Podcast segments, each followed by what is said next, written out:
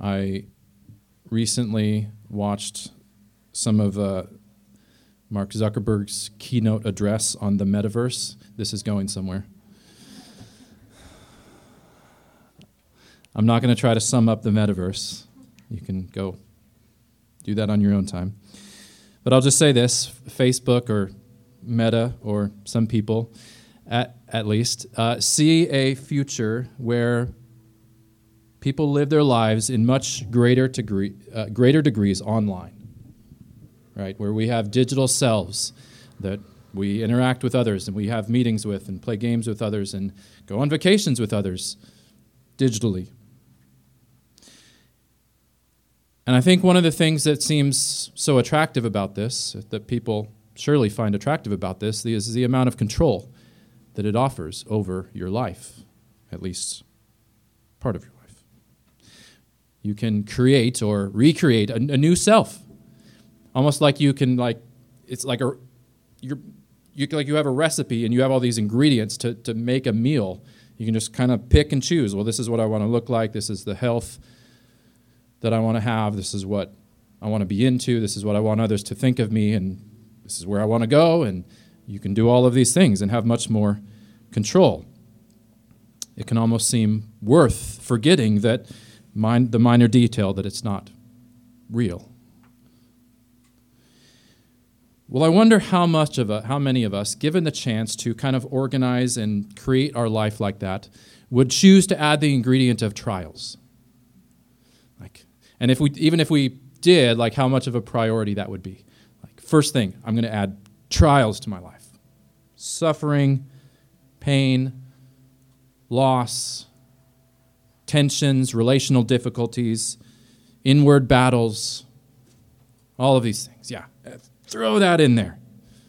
That's the good life that I want.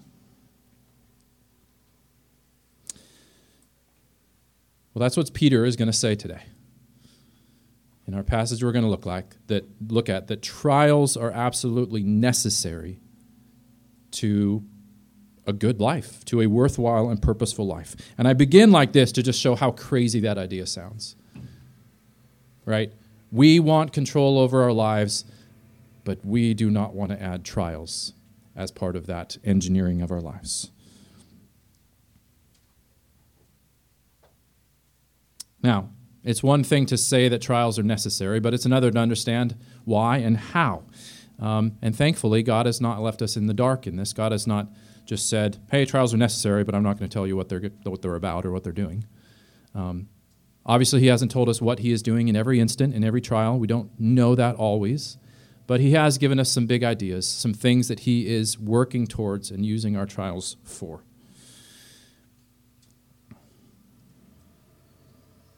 We know that all things work together for good for God's people, which means that not a single aspect, not a minute detail or minute of our experience of trials is without purpose.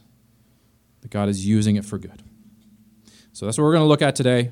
Uh, again, as last week, we're just going to cover a short text.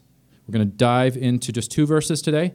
We'll consider some of the context, but really going to try to mine everything there is in these two verses. So we're in 1 Peter Taking a break from Ecclesiastes. 1 Peter 1, verses 6 and 7 is where we'll. Um, so let me start off, just read the first part of verse 6. In this you rejoice. And you can just leave this up here, Mike. We're just going to be there. In this you rejoice. So obviously, we have to go back a little bit in what we rejoice. What are we supposed to be rejoicing in? So if we back up to verse 3, actually, you can go back to or you can go to verse 3 there, Mike. Verse 3 Blessed be the God and Father of our Lord Jesus Christ, according to his great mercy. God's mercy or compassion is great. We are told that God is rich in mercy, overflowing, abundant in mercy or compassion. Uh, when God first revealed himself, his name and his character to his people in the Old Testament to Moses, he said, The Lord, the Lord, a God merciful and gracious, slow to anger, and abounding in steadfast love and faithfulness. And as these terms suggest, God is like this to those to, to people who don't deserve it.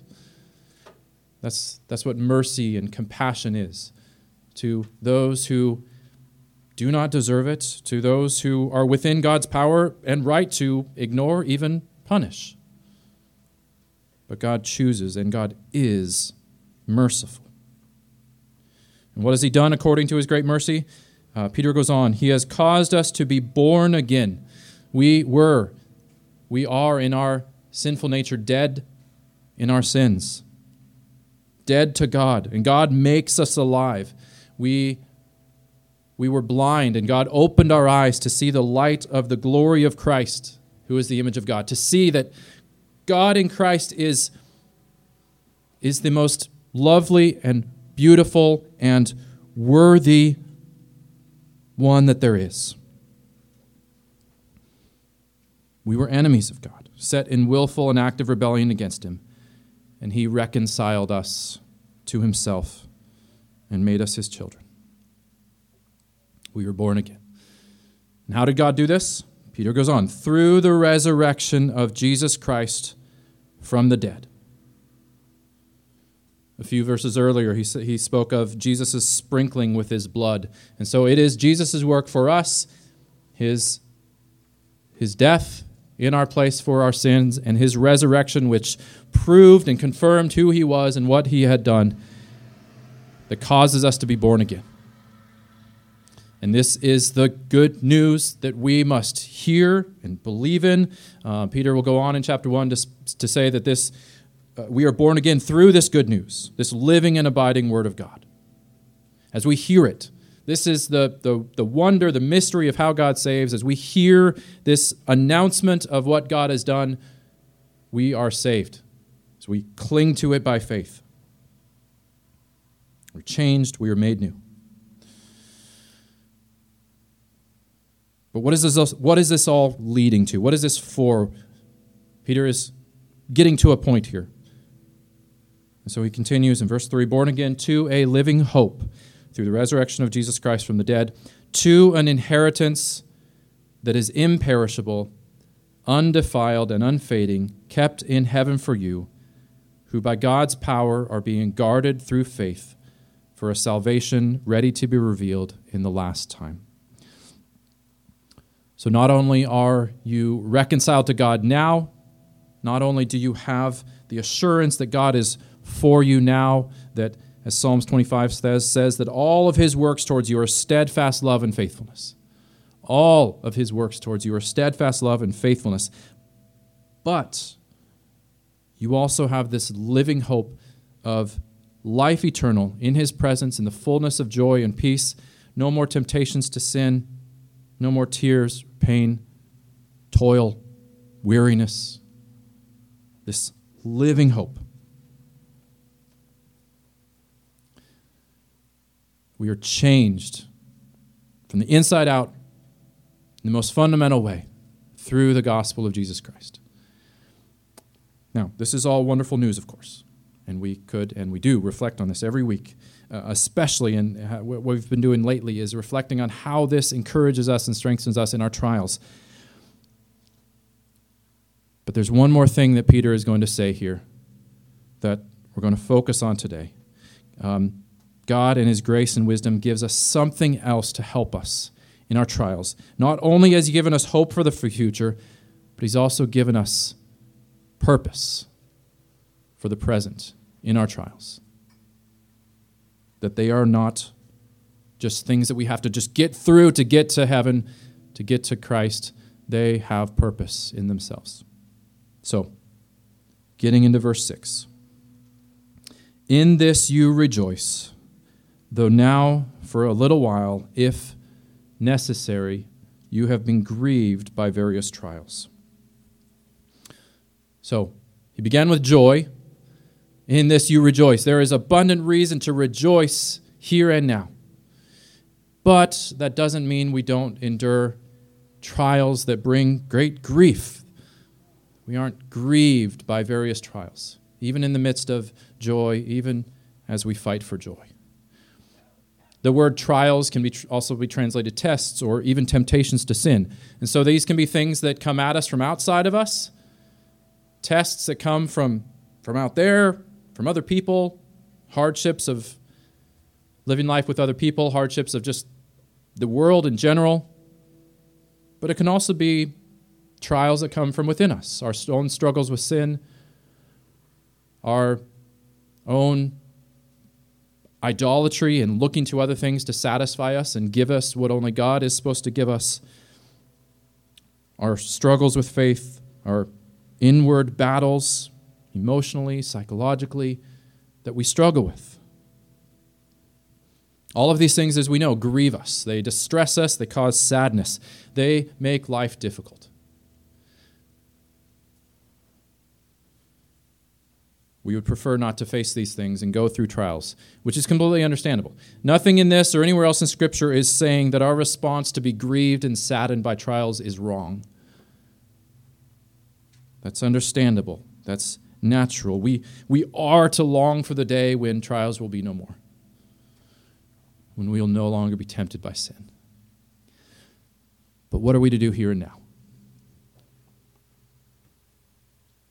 There's more to the story. Trials that bring grief are not, not the last word. The grief and sadness that we feel about trials is not the last word on our trials. And can, so consider two words there in verse 6. If necessary, you have been grieved by various trials. If necessary. What an astounding thing to say. If necessary, you have been grieved by various trials. Think about it. You will find yourself grieving over trials if necessary. As a beloved child of God, trials will come only if and when they are necessary. Which points to a purpose, right? This means that there's some need for the trial. Despite what we feel or what it may seem, trials and temptations and tests are never random, chaotic, futile, pointless. No, if you belong to God, trials always have a purpose. Which says something about God and his relationship to trials, right? What God is doing. Um, think about what Peter must believe about God to, to say this almost as an aside, right? It's like, he doesn't just say you're going to face trials. No, if necessary. Like he doesn't reflect long on that. He just just kind of comes out. Oh yeah, trials they're, necessary. Well, on the one hand, Peter believes that God is the one who ultimately ordains, brings about trials into our lives. But on the other hand, at the same time, he believes that God is doing something good in and through these trials. He always has a good purpose for them. We know God doesn't delight in our, in our suffering, in our pain. We know God isn't tempting us. God isn't just sitting there just waiting for us to fail and fall into sin. That's not his posture towards us. But if trials are necessary, then there must be something, some end or purpose to them that God does delight in, that he knows is worth it.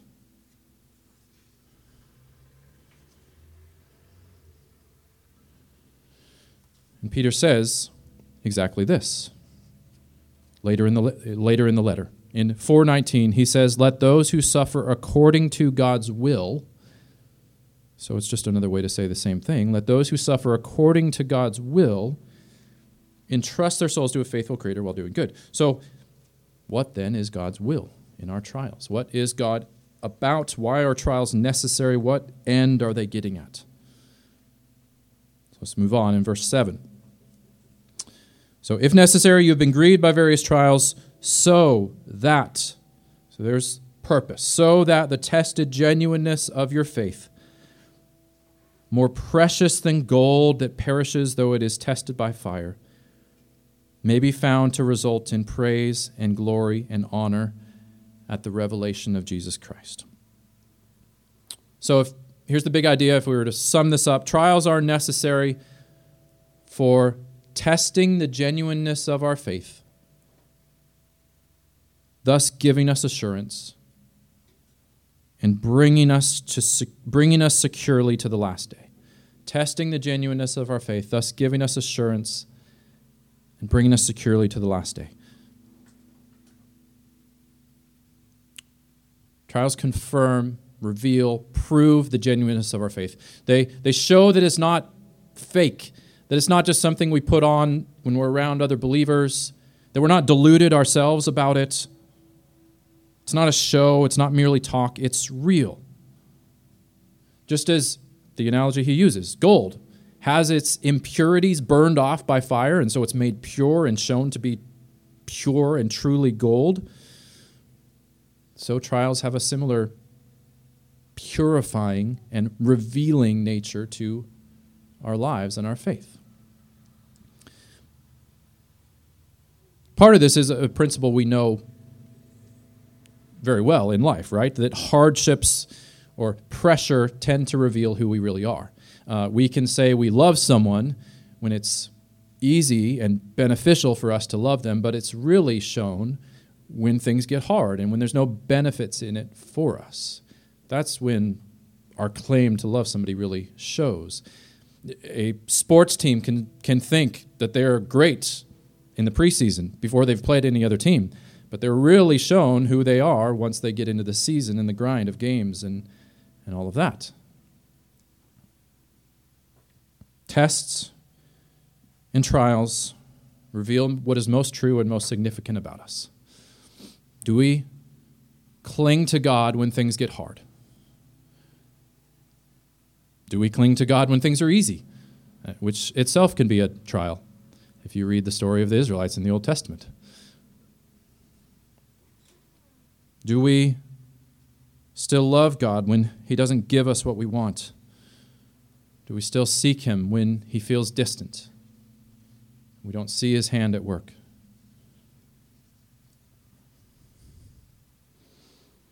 Who are we? when we're not able to manufacture an image of ourselves, like on social media or even on Sunday mornings for an hour. But who are we in the crucible of trials and suffering?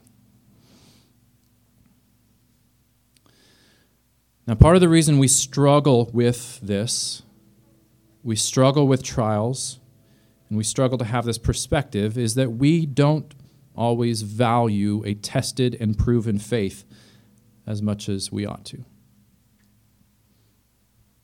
Oftentimes, I think if we were honest, we would prefer an untested and unproven faith with an easy life over a tested and confirmed faith with all of the trials that come with it. But Peter speaks exactly to this, right? That's why he brings up gold. The tested genuineness of your faith more precious than gold that perishes though it is tested by fire. So, purified gold by fire is of great worth. And if gold isn't something that's on your top of your list to get, what you can get with gold is probably at the top of your list. It's of immense value. It can create a life that, that we all want. But gold and all that it can create doesn't last. It perishes. It has no value in eternity. It has no value in determining our position and standing with God now or in the future. But a genuine faith in God does. It has value now. It reveals that we are truly God's, that He is with us, that His Spirit is in us, that we belong to Him. And this increasingly gives us assurance and comfort and strength and peace as we go forward, as we see that we haven't deluded ourselves. God has really worked in us. As others see that and give witness to that and encourage us. And then a genuine faith also reveals that on the last day when Christ comes and every knee bows, that our faith, as Peter says, will result in praise and glory and honor at the revelation of Jesus Christ. So our faith now, as it's confirmed to be genuine, confirms what will be our position and disposition and emotions on that day when Jesus Christ comes and every knee bows, that we will be welcomed into his kingdom and hear the words, Well done, good and faithful servant. And all of this, Peter says, is more precious than gold. It is more to be desired or sought after, has greater benefit than anything in this life.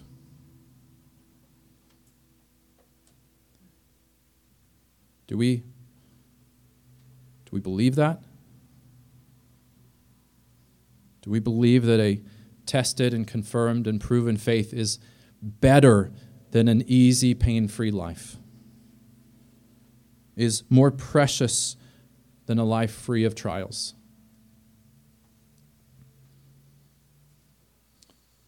To put it in relational terms, which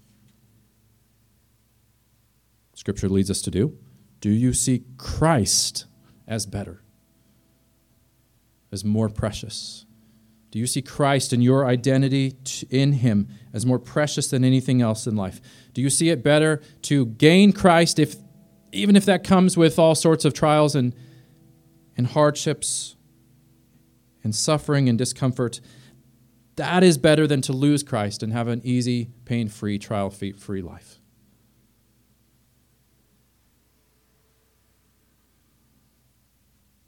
And when you struggle with this, consider that it was worth it, it was more precious, it was better for Christ Himself.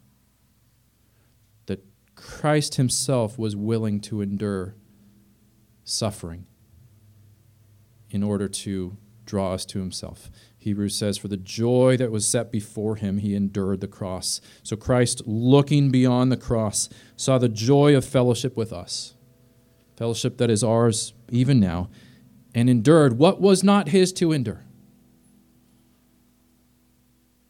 In our trials and our suffering, we have not reached, we don't suffer unjustly as Christ does.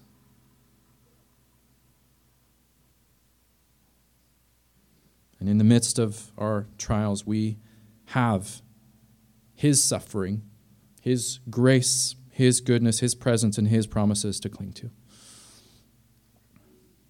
So we continually look to him. Now, let me draw out a few applications of all of this. First of all, trials don't automatically prove the genuineness of our faith, as if more suffering equal more confirmed faith. In other words, how we respond to trials matters. We have a role and responsibility in how we respond to trials and tests and temptations. We can't be passive. Right? This is what Peter was getting at in that verse in 419. Let those who suffer according to God's will entrust their souls to a faithful creator while doing good. Entrust your souls to a faithful creator while doing good. So we're not righteous because we suffer or because we've had lots of hard or difficult things happen to us or done to us. Uh, we will, no one will get to the, the throne room of God and say, Here's my suffering. You must love me. None of us will offer that as payment for our sins. But suffering does offer us the opportunity to prove by our continued faithfulness that God is truly in us, that God has covered us with his blood. We have an opportunity to glorify God. And so, one of my regular prayers for all of you, and I would encourage you guys to have the same prayer, is just that God would bear more and more fruit in your life so that you would have greater assurance that you are His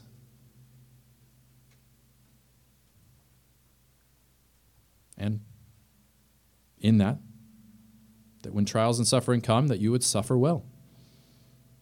And again, prove that you are his disciples.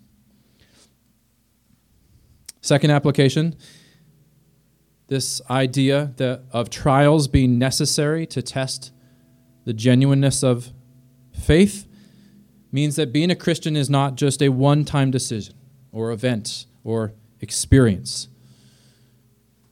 You know, we might say, well, I grew up in the church, I got baptized, I, I believe I'm a Christian. That may be true enough. But the way you know you were a Christian, the way you have assurance, is not because of something you did in the past, not some experience you had or raised your hand at, a, at an event in and of itself. That could be the moment that Christ really captured your heart, but the way you know that that's true is the fruit of faithfulness and godliness over time. The fruit doesn't save you, it can't save us, but it does confirm the genuineness, the, it does act to test and confirm the realness of your salvation.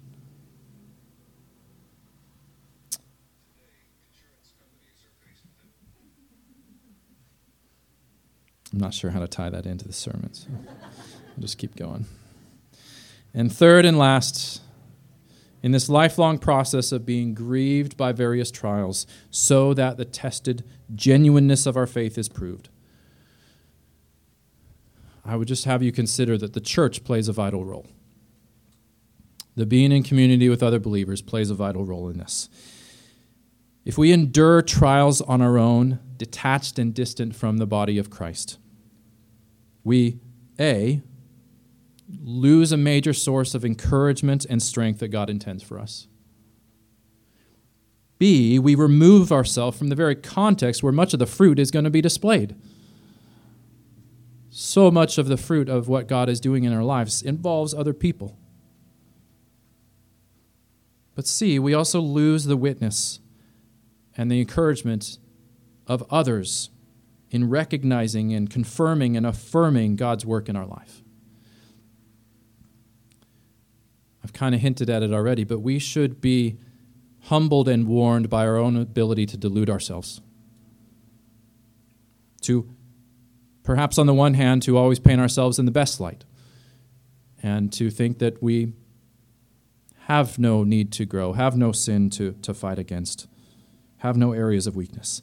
Or, or perhaps we often, our tendencies go the other way, and we, we only see ourselves in the worst light. We cannot see what God is doing. We struggle to think that God is active in us at all. In either case, we need the, win, the witness and the insight and the encouragement and the words of other believers who truly know us. Not who just see our Sunday kind of best selves, but who truly know us. Part of what it means to belong to a church is to affirm and, and oversee to some degree the faith of others. Not that anyone else has the final say on your faith, actually, not that you yourself have the final say on your faith. We should be humbled by both of those.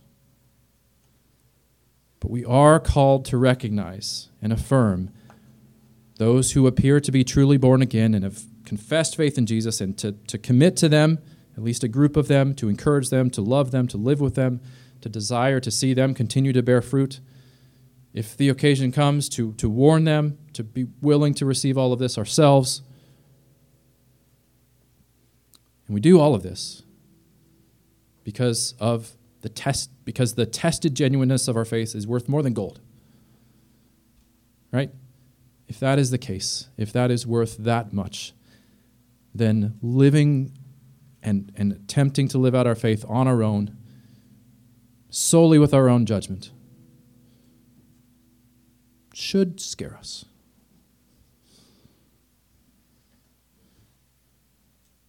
It's part of why we gather weekly as a church.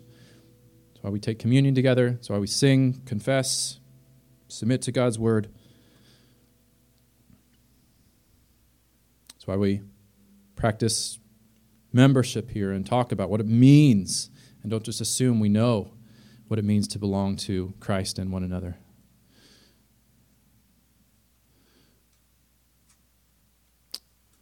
Our prayer is that through this, as our various journeys and stories come together, that God is bearing fruit among us, encouraging us, and giving witness to his work to those who are watching. Let's pray.